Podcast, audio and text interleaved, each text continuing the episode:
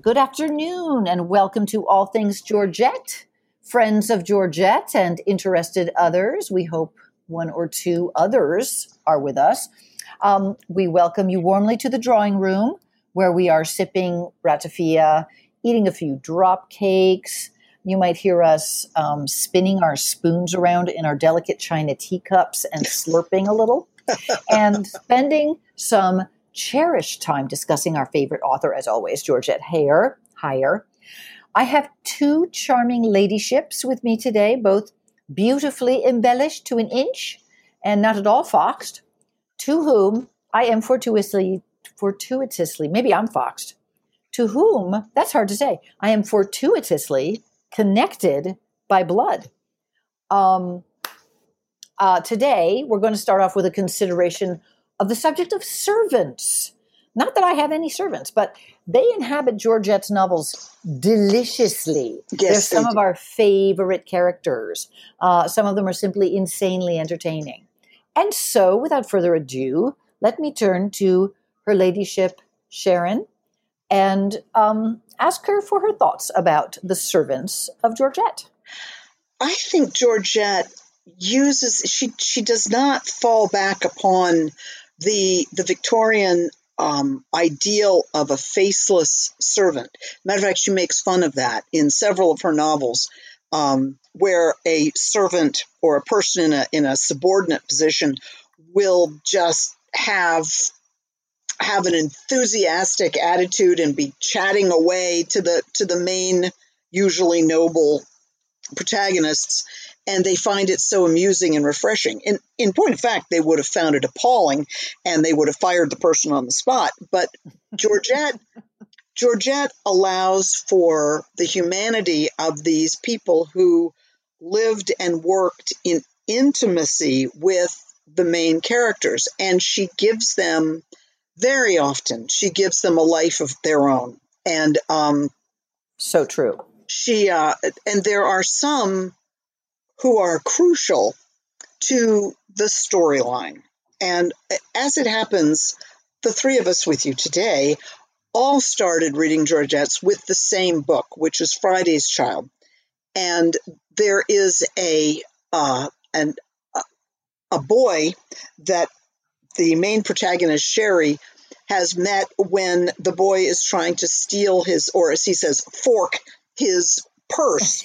And um, absolutely correct. and his horse sherry's horse in the melee gets very excited and starts to try to run away and is rearing and and this young boy jumps up and instead of running away when sherry is distracted he jumps for the horse and settles down this horse To and keep it from injuring itself. or or anybody else and sherry is immediately entranced with this and hires him on the spot eh, despite the fact that he can't stop from stealing from people as his tiger, right? His Isn't that the word of, a, of that particular yes uh, niche of employment? That servant is called a tiger. a tiger and and is it jim is that his name marsh I think it is Jim. What does a tiger do, Sharon? Why don't you a uh, tiger describe it? it swings up behind your sporting uh, your sporting carriage usually a phaeton or a curricle and he is there to go with you and if you want to stop by the side of the road or change the horses or do whatever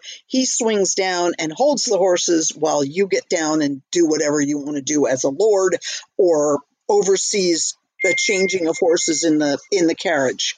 So a tiger is is not quite as experienced as a groom um, but it, he is almost universally a sporting young boy who accompanies the lord and master and they go off on on wild adventures and jim holds on whenever sherry goes way too fast or flips the curricle over he never has a word of complaint and thinks sherry is godlike and his ability to steal from people becomes a crucial element I love that story. part of it. he is he is a full and complete character who is a part of the storyline and who really brings life and vitality and a whole different perspective to the book. Um, and Absolutely. And, and I would just add, are like that. I would add that that particular, in that particular book, in Friday's Child, that character, that tiger, the thief, becomes oh, there's some ratafia being slurped.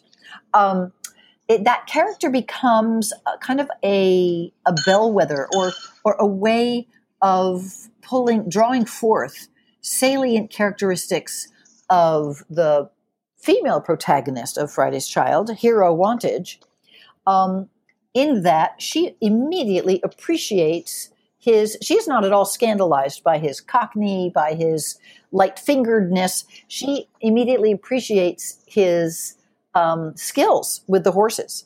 Yes. And she likes him immediately. They hit it off. And so that is one of the reasons that we start cheering on Hero and, and wanting good things to happen to her, which turns out to be a very important part of the um, the way that plot comes together. Great example of her brilliant use of servants. Yeah, Sandy, do you have Lady Sandy? Do you I, have any input? I definitely have some thoughts about um, servants. Um, I mean, I I within the the pages of the book, I definitely have. Um, there are some wonderful characters, and there are some wonderful. They they um, they help to further the plot in many cases. They help to um, to uh, give you a sense of someone's character. Often, the our hero will be um, shown to be a good person because of his, the way he treats the classes below him, as opposed exactly. to we then we and sometimes our first inkling that someone is a villain is the way he or she treats the classes below them. So, Indeed. so they're Indeed. I think I would like to expand the conversation out a little bit in my my observations about this period, um, this period of writing in in Britain, um, thinking about both P.G. Wodehouse and Georgette Heyer, Heyer writing um, in the 30s, 40s, um, in 20s, even 20s, 30s, 40s, um, and and um, and Britain at that time um, having uh, a reconsideration of their class system.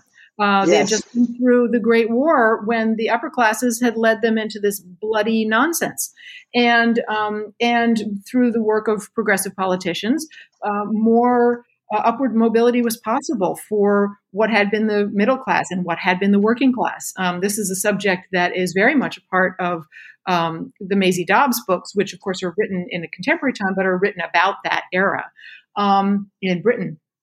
And I think that um, I, I'm imagining that people reading Georgette's when they came out in the 30s and 40s are um, having a little, having it both ways a little bit, having a little bit of, you know, like for example, in the P.G. Wodehouse books, when Jeeves is so clearly more competent a human being than these upper class fops. So a little bit of a wink, wink of yes, we all know that the upper class are just, you know, full of fluff and and full of ridiculousness, and um, or as Georgette likes to have her characters, her, her her servant or lower class characters talk about the eccentric ways of the quality, as they call them.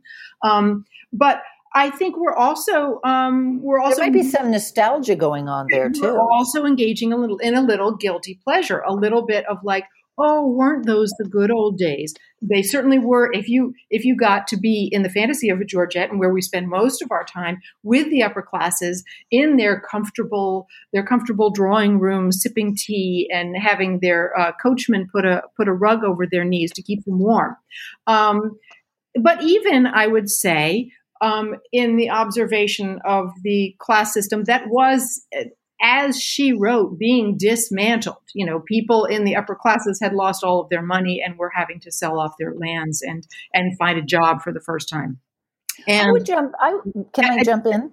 So Sorry, um, go ahead. Anyway, I was just going to say, I was going to say a little bit of nostalgia, even even in the point of, from the point of view of the servant, servants and the lower classes, because because um, uh, I would imagine a time of of great social upheaval in the 30s and 40s with this. There's a little bit of nostalgia of, oh, wouldn't it be nice to be in a situation where everybody had their place and knew what it was, and and and had the comfort of of belonging to a noble house, or et cetera, et cetera. So that's my in, my I love it. And I, I think that's all quite true. Um, I, w- I wanted to respond to a couple of things. Uh, one is that uh, there is, I think, in these this handling of the servants, we also see Georgette's um, erudition and her drawing upon a long tradition of a master servant relationship going right back to Roman comedy and Moliere uh, with a tricky servant who knows a lot more than their master. Of Oh, course, yes. we see that with. Um, um, with uh, well, more P.G. Wodehouse, of course, in the tradition of Jeeves than Georgette, but um, nonetheless, this is drawing upon a, a long tradition that um, does show us her her education, the level of her knowledge. Um, she's just embellishing a trope, um, which is not to say that all those other more contemporary concerns might also obtain Sandy, but I think it's also showing us just how um, educated Georgette is. I mean, the other thing I wanted to respond to was Sharon's point about uh, the way the characters live in intimacy with their servants. And this just brings to mind the incredible ordeal that these characters have to go through every day in changing their clothing. Um, they have to get ready for dinner. And obviously, that's something that probably took a lot of time because there's a lot of attention paid in her books to exactly what they wore, um, how how their the Hessian boots were burnished to a shine to a mirror, And no, Um, no washing machine. and no washing machines. And so the woman, the ladies that that dressed them, spent a lot of time with them and intimate time. To your point, Sharon. So, um, and just just to add my two cents about, I love that you you brought in. I can't find. I was trying to do a little on the spot research to get the name of the character of the tiger. I think maybe Jem is right, but it's I interesting. it's He's Jem. not included in the Wikipedia on the novel. But um, but I was going to throw in my two cents as my favorite servant character in all the books is um, I was going to say Slytherin, um, No. Freudian slip, um, Liversedge. Right. Yes. Liversedge in um, uh, the Foundling. Right. He is wonderful. He He's is such a masterful. Dickensian character. Yeah. So I mean, I, he's my vote. He gets my vote for for grooviest and most compelling Georgette character.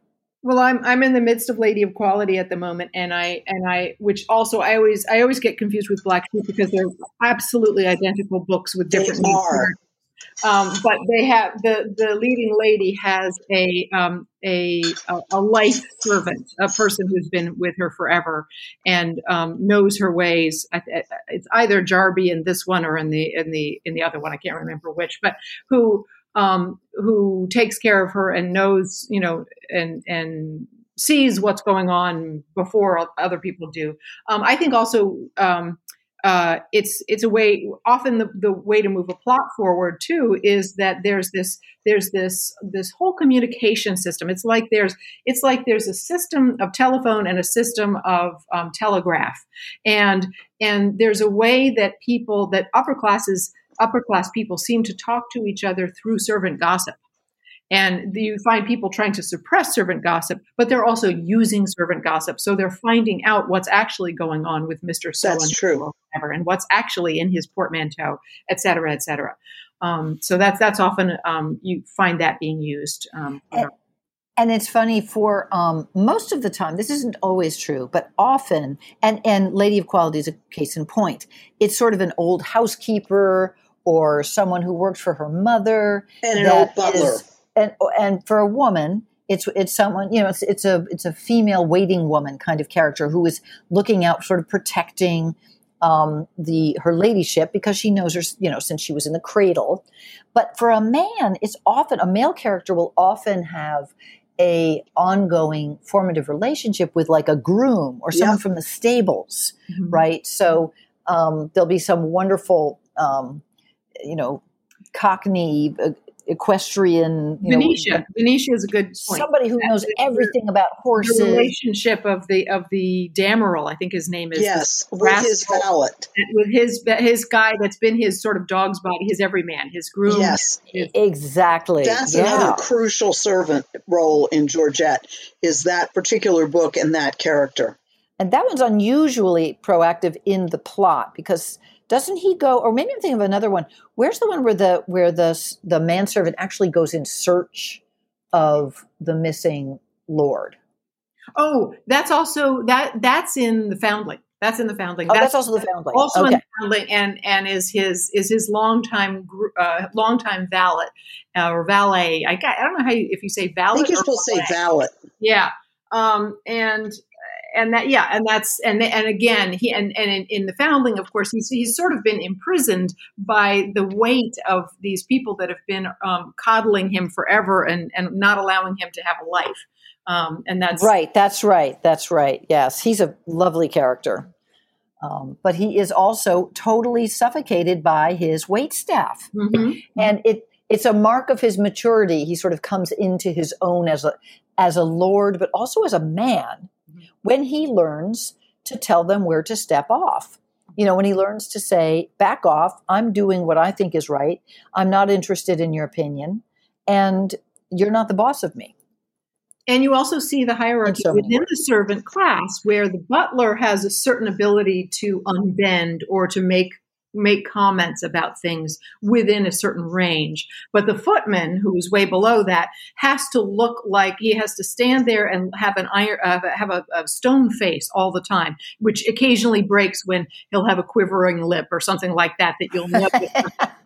a lot of lot of quivering lips. Clearly, yeah. to be to be um, in the room with these people, listening to everything they say. Exactly. Pretending you're a piece of the furniture, which right. is that crazy? You are used that to reading was, about in Georgette, but if you actually had to live with it, how bizarre that would be. That was the Victorian ideal: was the servant should be seen and not heard ever.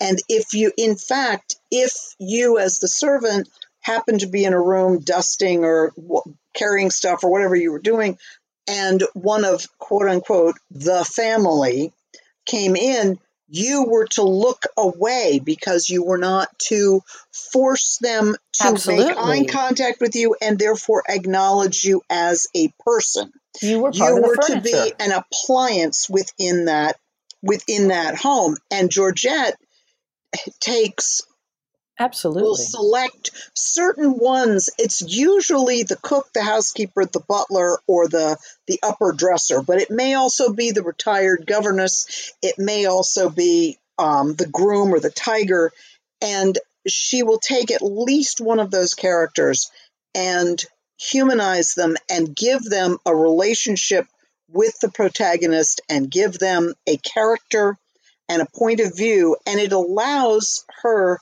to bring into the story the something of the reality of what went into it. It's not just dressing them. It would be beating the carpets. It's preparing the three and four course meals that she she details with, you know, three entrees per per course and and side dishes and this that and the other and polishing the silver. There was just a tremendous amount of manual labor and and a very, very different point of view on the world. And she could present them through these fully formed characters that she chooses. Yes, but and yeah, Marcia, you're right. Liversedge is the funniest guy, the funniest servant, hands down. and that that brings up the, the another really important part about including the servants in it and the lower classes is that's where you're often finding a lot of the humor and the dialect. She loves to write dialect. She does. Yeah, the dialect is great. Humorous situations with these um, with these characters, um, which is you know which is a, a long time relationship with hierarchy, and that the lower classes are inherently amusing um, to the upper classes, and vice versa, which she also gives you. Yes. Um, and um, and but it gives her the opportunity to write dialect of many different parts, um, whether it's Northumberland or Kent or what have you.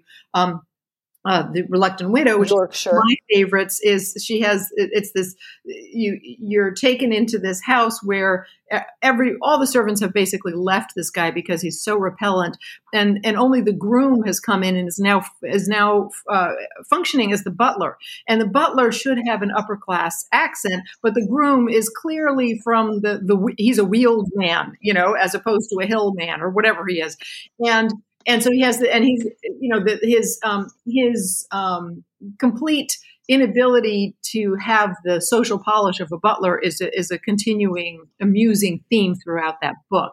Um, right. Actually, if I have one um, uh, problem that I sometimes have with, I'm listening, for example, right now to Lady of Quality, and the reader in it, it's a British lady reader um, that is doing the voices, but um, she is she's she's giving the butlers a very lower class accent, and she's she's putting it on, and it's not it's not correct in my opinion. Mm, it's not mm, not mm. right, and, and Yeah. uh, Georgette is often playing off of the different the different um, uh, ways that the butler versus the stable person speak and all of that. And she- Exactly. she, actually Yeah. writes writes about it a paragraph or two in um, in Reluctant Widow that talks about like this guy never would have been brought in if it wasn't because of you know. Well, let's not forget that often these characters are the authorities for how to properly behave in society. Mhm. I mean, often they have to school their unruly young lordships and ladyships Mhm. about how not to be um, what is the word like a not a ruffian, a hooligan, or Mhm. a something. There, there's these words that that Not imply good ton. Not good ton, and and you Oh, you have to learn hoyden. Mhm. and and you know these some often these butlers um and uh i was going to also say in uh, arabella there is um there are quite a few moments when the person that's hired to dress her um has to kind of educate her luckily arabella has good taste but she's perfect she stands perfectly ready to correct that taste and say oh no no no you don't want to wear too much jewelry often one of the big sins is that a young lady will w- want to wear garish jewelry when a simple pearl necklace will do you Mhm. know Right. so these these folks even though they're of a different class and they don't participate they don't go to the balls they yet are the arbiters and in some ways uh, the guardians of the, of the enforcers. enforcers of these uh, traditions of And of they're the ones culture. that will pass the secret to their friend, the under butler at the at the other lord's house, that that there isn't quite good tone in the you know casual dining conversation, or that that there were breaches of taste in the you know in the home in which they serve. They were not the servant class had extremely rigid rules about itself and and there, the the pressure was on as sandy said the the the upper classes called themselves the quality and the family and it was absolutely necessary in that social system for the lower classes to believe it they had Absolutely, to believe yeah. that these or people were act like they believed it. that they were but that there was something different about them. There was something inherently better about these people. And much like maybe people look at the queen today that there's something inherently better. If people didn't believe it it wouldn't be so. And therefore if the servant class felt that the upper class was not living up to that standard of being better they were going to enforce it because otherwise what was their point in in servility That's right. And what, what was yeah, exactly. It's quite an existential point, really. What's, Yeah, what's and the it- point of me? And I, I, I was I was just reading Mrs. Dalloway and actually written um, two years after Victor, uh, after Georgette's first book. So she's Virginia Woolf is writing at the same time, and she has a character in Mrs. Dalloway that is a court a, a courtier basically, and and he's given a lot of crap by the other characters and looked down upon but she is very finely drawing these distinctions of class and showing how important and invested these people are Mhm. in, in the whiteness of the glove of the the um, helper to the queen and all the rest. The, the shine of the silverware and Right. the, the, the shine of the boot polish, like the boot the bootman. You know- Um, I was thinking about your point, Sharon, about how how it must have been to have these people all around all the time. I mean, we see it in the television show The Crown, right? Where there's it, it's that's one of the things that's really hard for for me to kind of get used to is the fact that they have these intimate family conversations and gatherings with these people just kind of hanging around, picking up and and delivering tea and so on and so forth right um, and perfectly uh, capable of hearing everything that they're saying. Um, well, I lost my point. I had another point about that, but uh, yeah, if you very compare, interesting if you question. compare Austen, Jane Austen, to Georgette, which is something that is, you know, reasonably frequently done. She's often described as a poor man's Jane Austen. And I, I, I take issue with the poor man's, of course, but um, Austen does not have as rich of a servant life or even as much of a mention of servant life. She will say the horses were brought around, but she doesn't go into who the groom was.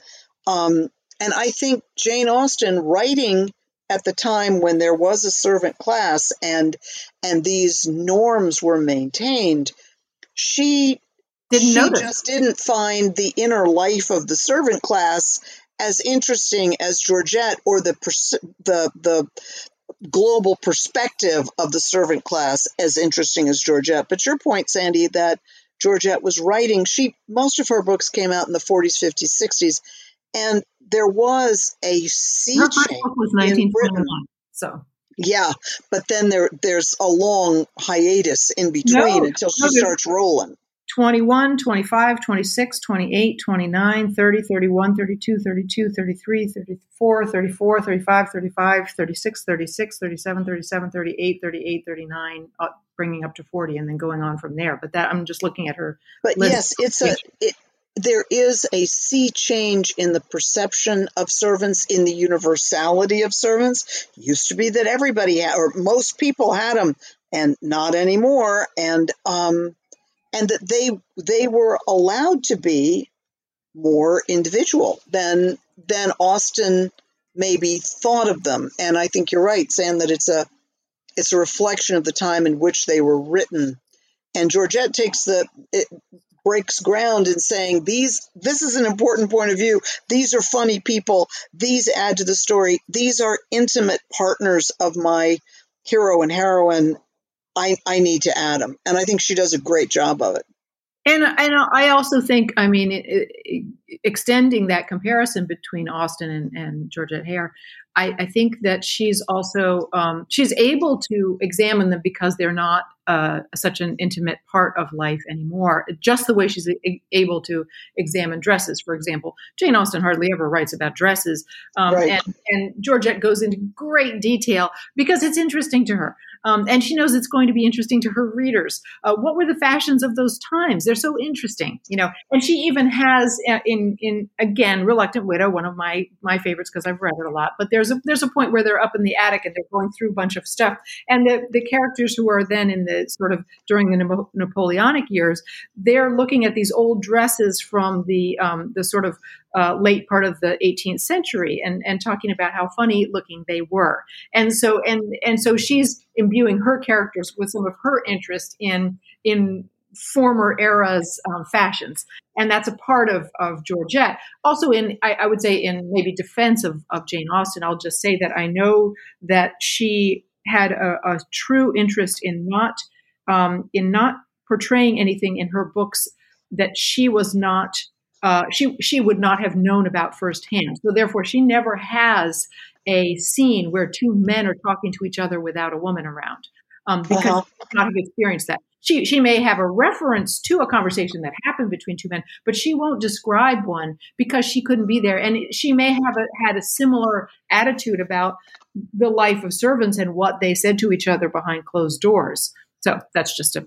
I think also what we see in the attention paid to the description of the costuming. I mean, of the mm-hmm. you know the tulle net over a lavender silk, whatever, blah blah blah, mm-hmm. with a pearled inset of whatever. I mean, I, I can't right. even imagine half the time what she's talking about. But um, I think what we see in those lavish descriptions uh, and in indeed the servants' handling uh, and skillful handling of, of all fashion, hairstyles, and you know jewelry, and the proper placement of a, of a brooch and all that is again we've talked about this before, but the importance of appearance in determining your future. If you go to the ball and you are established as um, a beauty, you a diamond stand, of the first water. A diamond of the first water. You stand a good chance of marrying well, providing for your little sisters if you have any, um, and doing your family proud. And that kind of um, uh, we we just see the weight of the reality of of appearance of its its importance in and the lives. Vulgarity is is the death. It's right out. Mm-hmm. Yeah, vulgarity is well, right out. We do see in just about every Georgette book I can think of, we see the position of the upper class, the quality of of superiority that they have, but we also see, and that's what they they assume and they they project themselves these characters, but we also see very clearly their utter interdependence with the servants. Mm-hmm. And without their servants, they would be non functional. There is so much physical work that is required. There is so much knowledge of who is that Lord, or or you know what was Lady so and so going to be wearing to this and that, or uh, when did this you know will you take this note to to such and this crucial oh, yes. note to the story yeah. to so and so, and they are the servants may see themselves and do see themselves as as devoted to the family to the point where most of the female servants, if they marry, they can no longer work at the house. They are right. off right. to their their loyalty is divided, and the upper class people aren't going to put up with that. I'm um, going to I'm going to reach I'm going to reach um, to uh, say that they their their their uh, perhaps their job would be ended if they did such a thing, and that's going to bring me to the end of our session here, ladies. I think you're right. that's a reach. uh, that's a, that's a, a, messy segue. But here we are at the end of our half hour. In fact, we have run over by uh, a minute 30. So it is time to bid you, my dear um, ladyships, and all of our fa- fabulous listeners ho- a fond farewell.